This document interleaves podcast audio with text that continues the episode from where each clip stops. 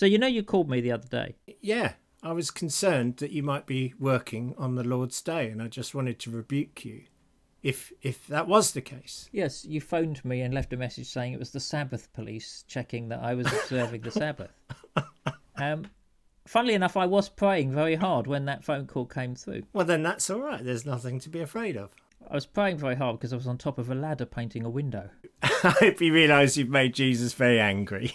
Well, I, I was praying very hard not to fall off. So you know, I feel I was, I feel I was very close to God on, on that moment. Actually, I think I was because I, it's, it's as if I knew and just felt that was the right moment to ring you. yeah, but I, ironically, it made me less safe because it was the phone was ringing, wasn't it? well, I'm glad you're all right. Get on with it.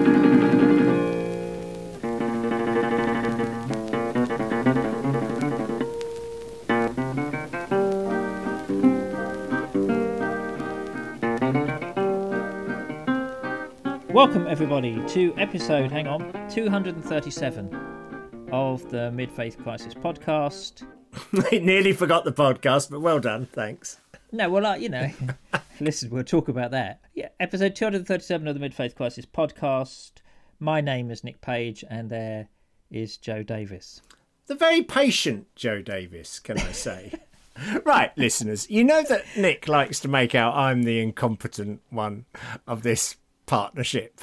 But can I just say that yesterday, at the appointed time that we had agreed, only at lunchtime that day, that we would record, um, I was there on Zoom like Billy No Mates, waiting for you. I waited and I waited and I waited patiently because of the stature of waiting, and then I got annoyed and rang you.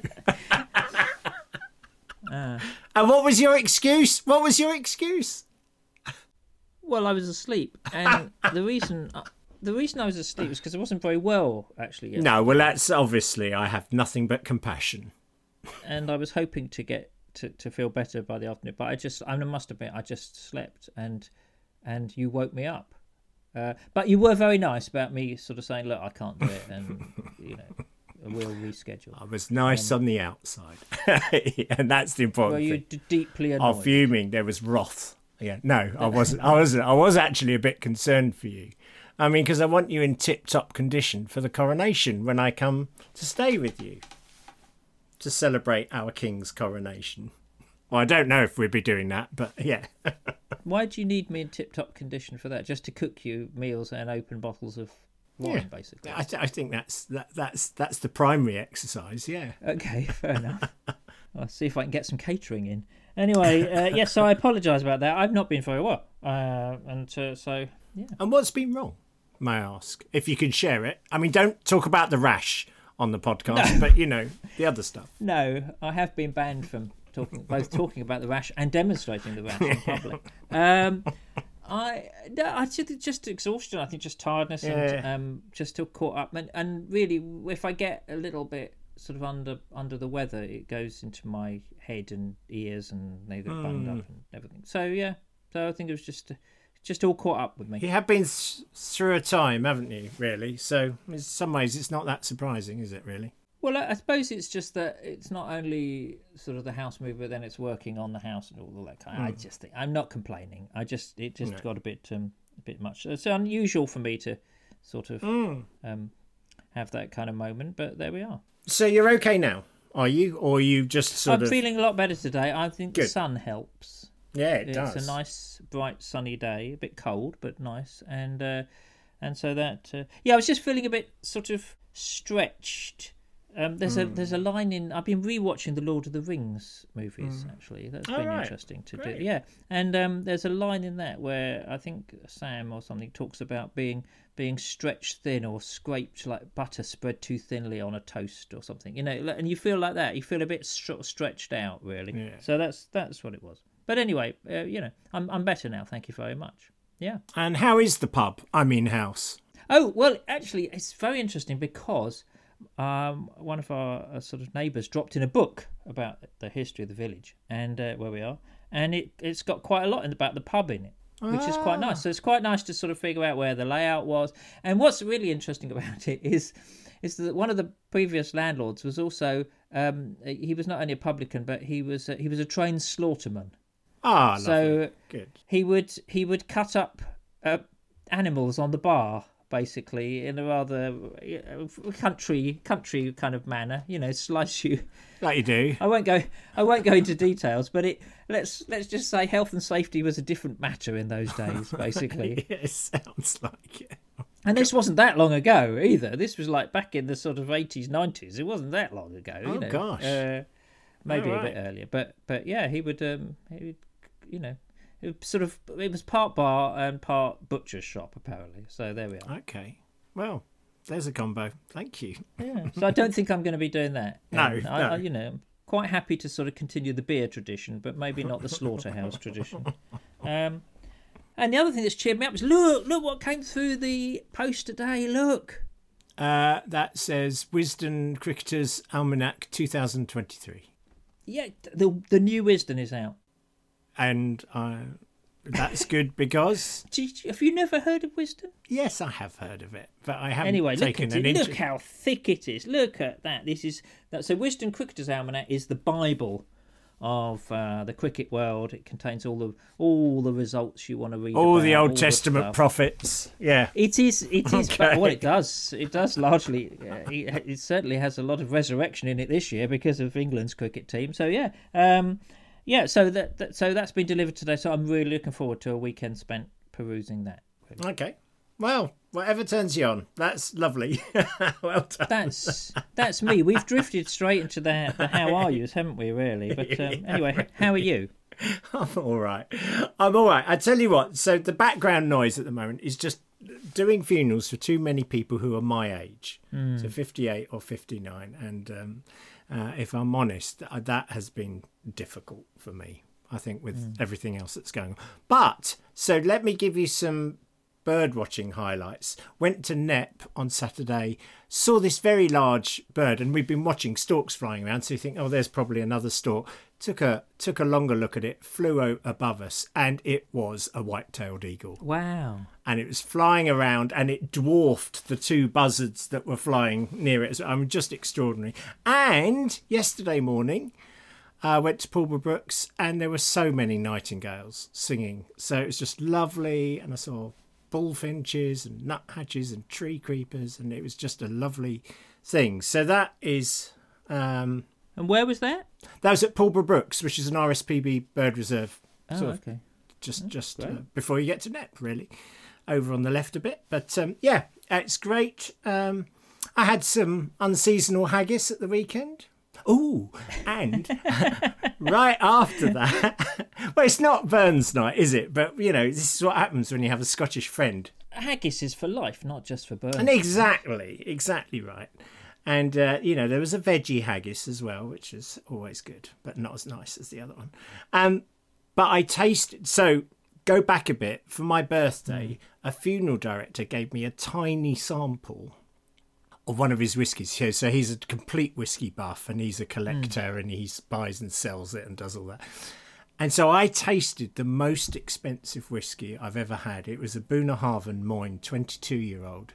I think it retails for about £400.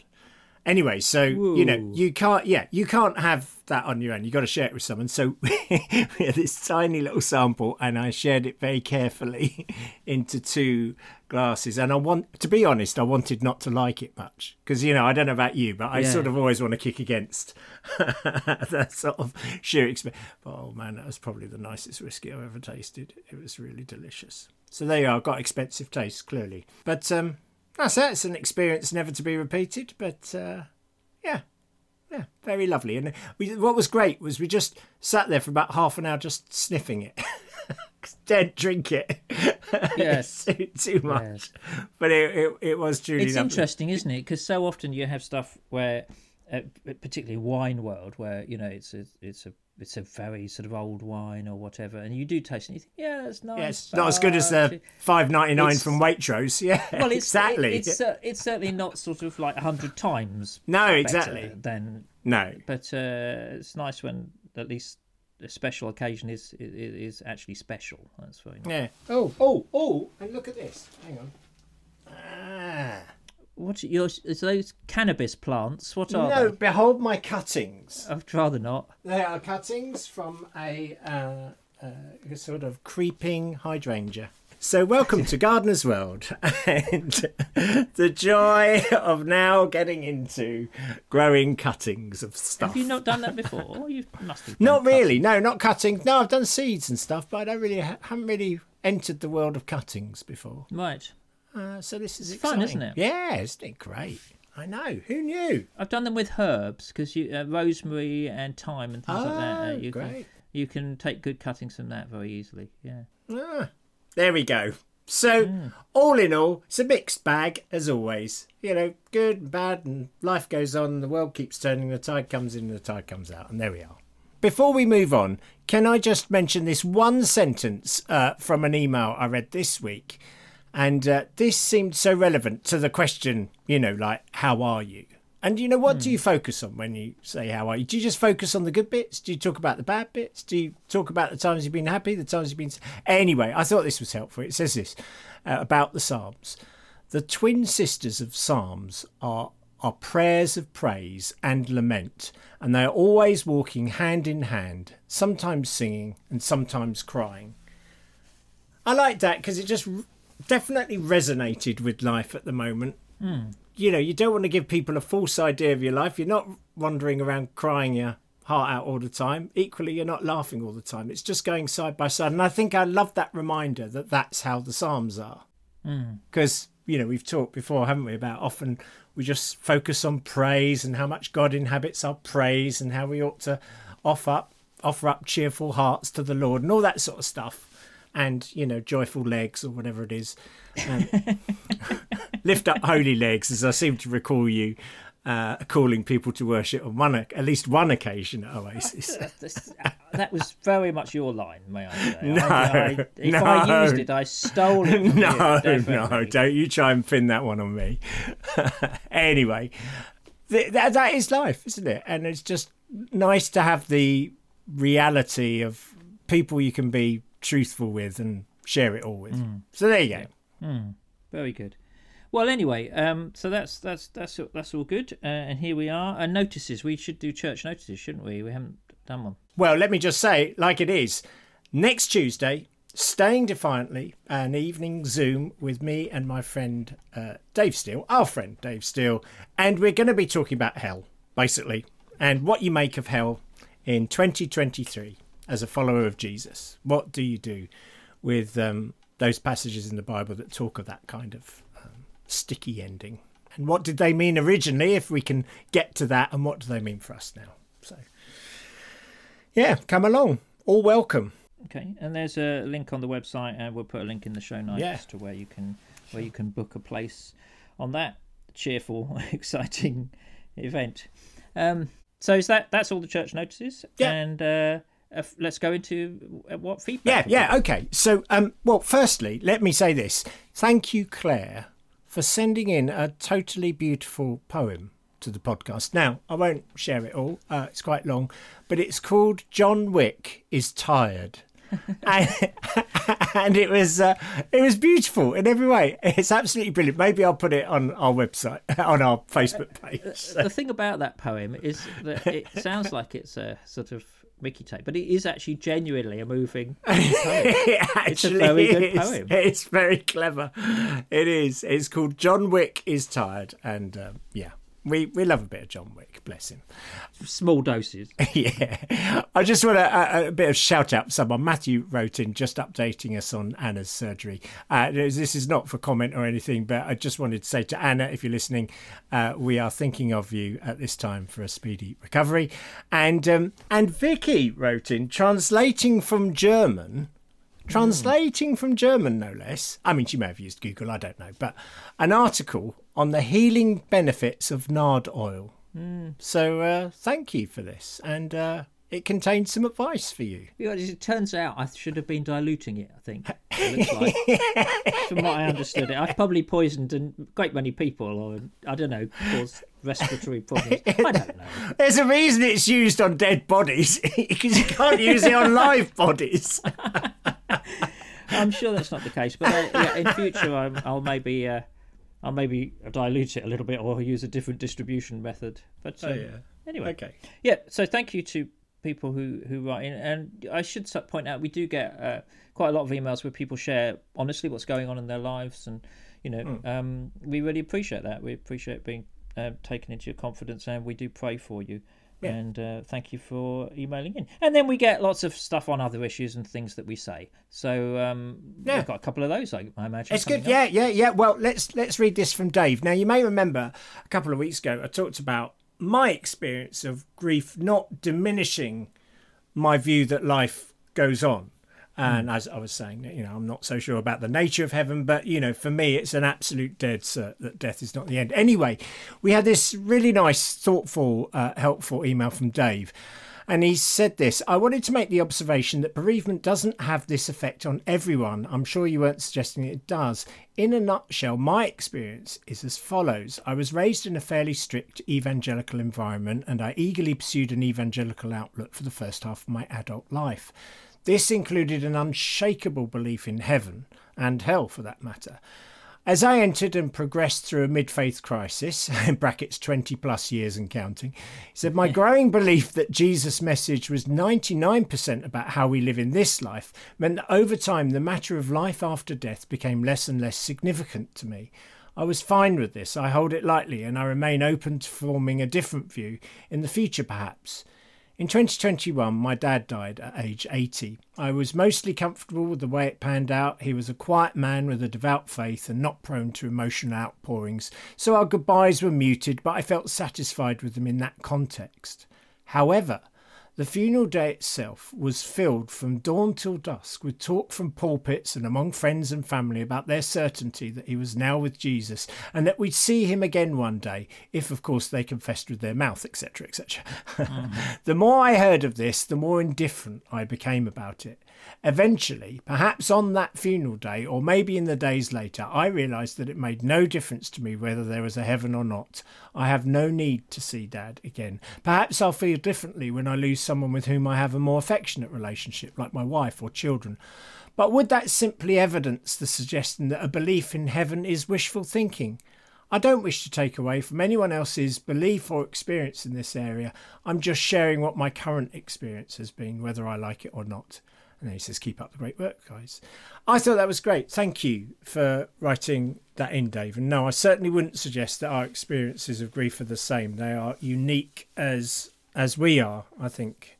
Uh, I, I want to say to that. And, you know, I responded to him saying, I think there are other reasons other than even the faith reasons for believing that life goes on, like you know, our atoms go on and form new things. Um, soil and grass and birds and trees and plants, which I find quite exciting. Some people find that a bit distasteful, but I like that. And and uh, if I was to be wishy washy about this still, and you know I like a bit of wishy washiness, um, just somehow that the powerful memories of people is it is it just a memory stored in your brain, or is there more to it going on with people who we love and we've grown up with and who have formed us.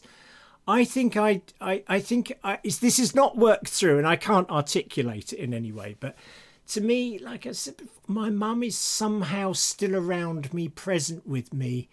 It feels almost different to other memories, like where did you go to school? Okay. It, it, it feels like it's qualitatively different, but I can't quite articulate it. So there's that going on as well. What do you think? Well, I'm interested in that. Do you, is is that sort of? I suppose that's a memory, a creative memory in a way. Is it? It's about how she was, yeah. what she would say. What would Mum say to this? What would? Yeah. How would she react? We can imagine.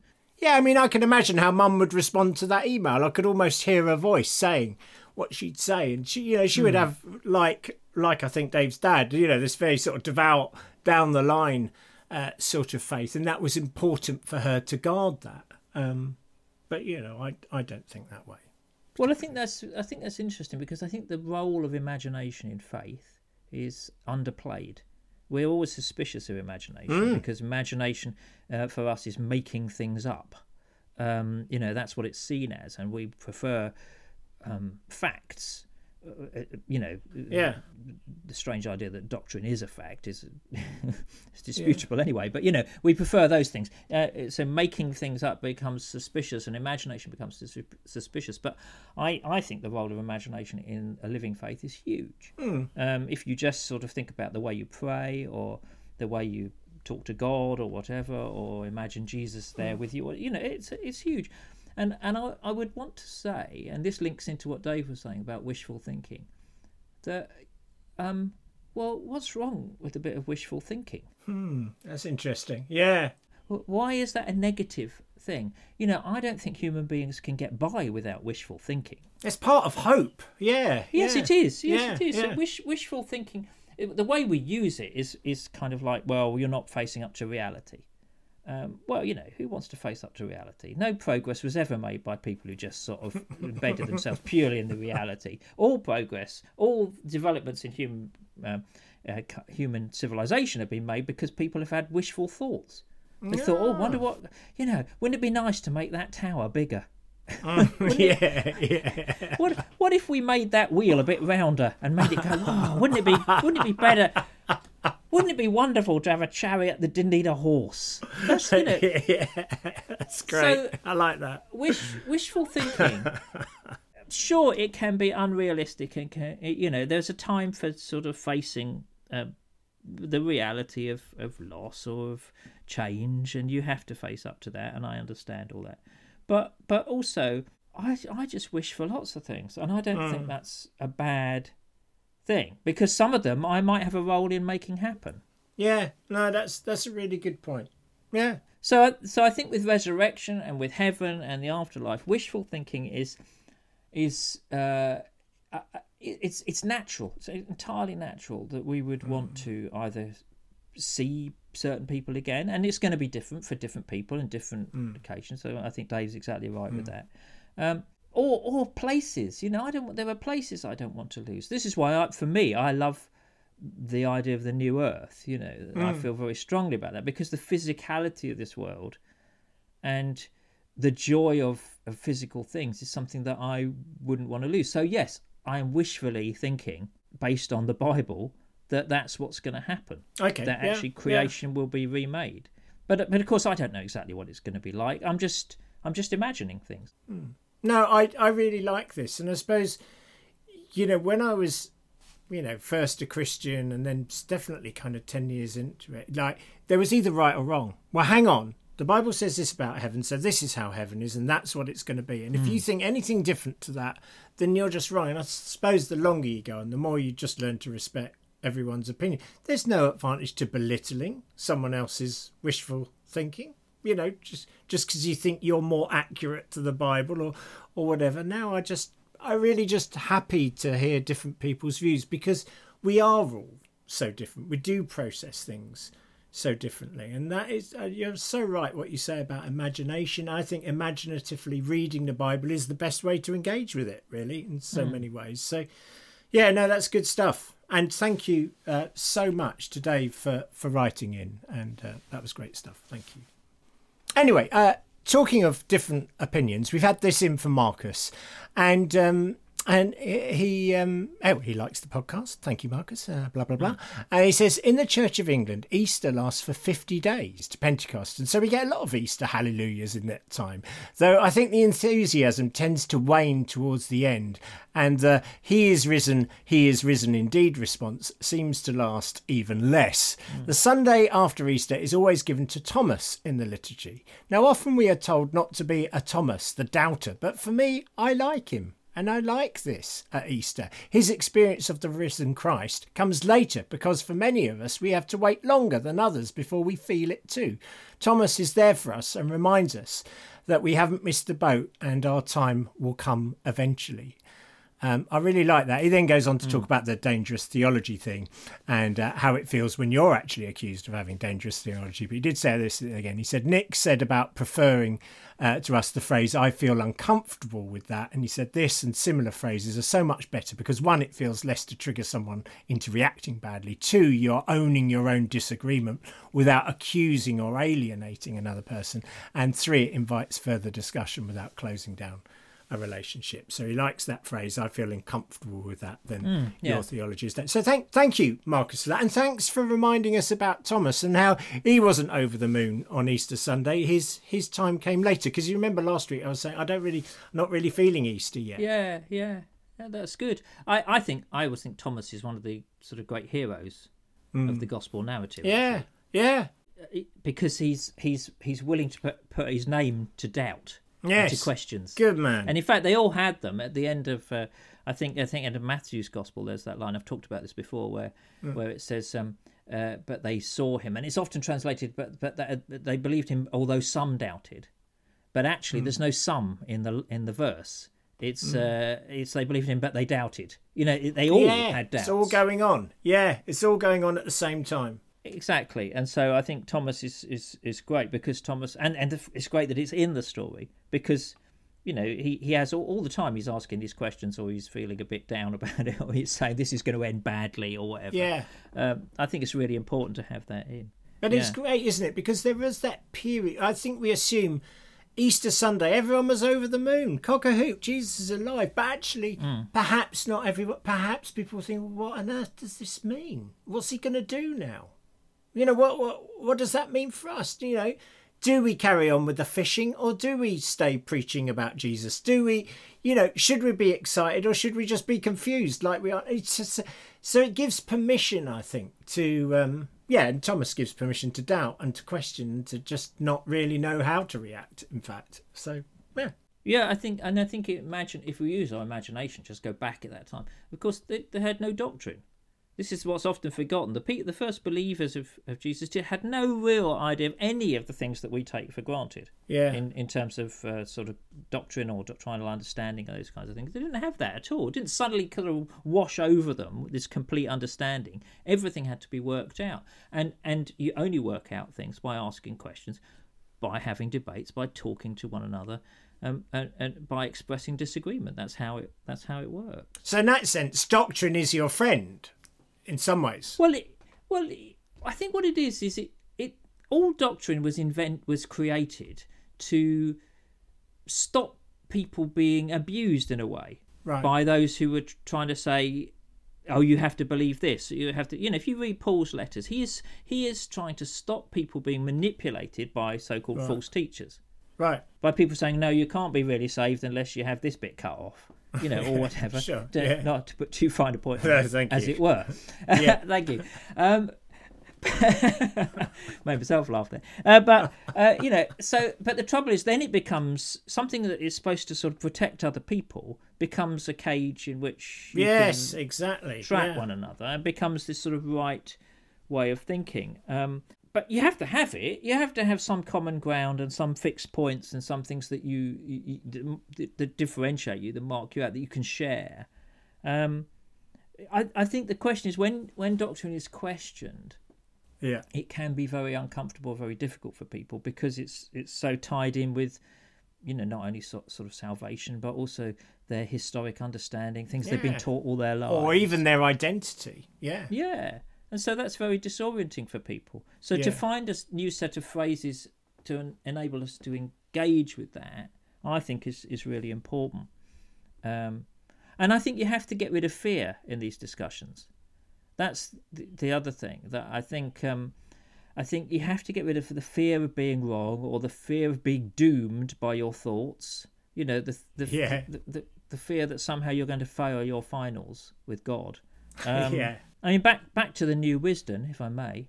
Yeah, uh, which opens up, and, and the editor's comments are always the best thing in Wisden. Uh, it looks back over the year, and he's saying that what England showed, England cricket team, what happened when you play without fear. Mm. You're not worried about losing or winning. They genuinely have put that aside. They're going, we're not actually particularly worried about that. We are worried. We are we are going to go in and play our game and have fun and yeah, and, that's and interesting. put joy back into things and really give it a go. So I think we do need these places where you can discuss these things without the fear, the fear of being Yeah. told off, or the fear of getting it wrong, or, or, or the the fear of upsetting people. and uh, doesn't love drive out fear better than most things. I, I, I- and I must mention that that for me is the key. You know, in theological debates and arguments. I mean, some people they're going in obviously just to defend their view, and I, I and I sort of feel you get. I, I've got to a point where I don't particularly want to defend my views that I understand might be wrong anyway. So I, I like I love that phrase. We've mentioned it before from Brian McLaren that just says, "Wow, I see things so differently."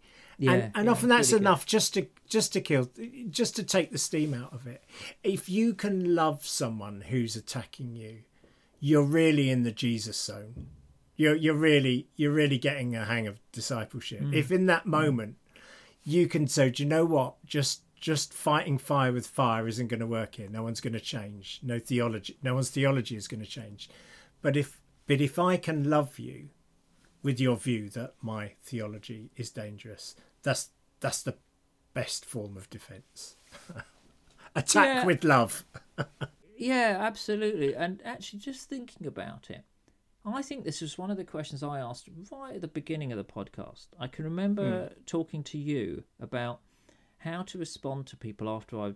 I'd spoken, you know, people come up hmm. trying to correct me. What do I do with that? Yeah, And Classic. And yeah. all that years ago, that was quite an important issue for me. How do I yeah. Yeah. how do I persuade them round to my opinion?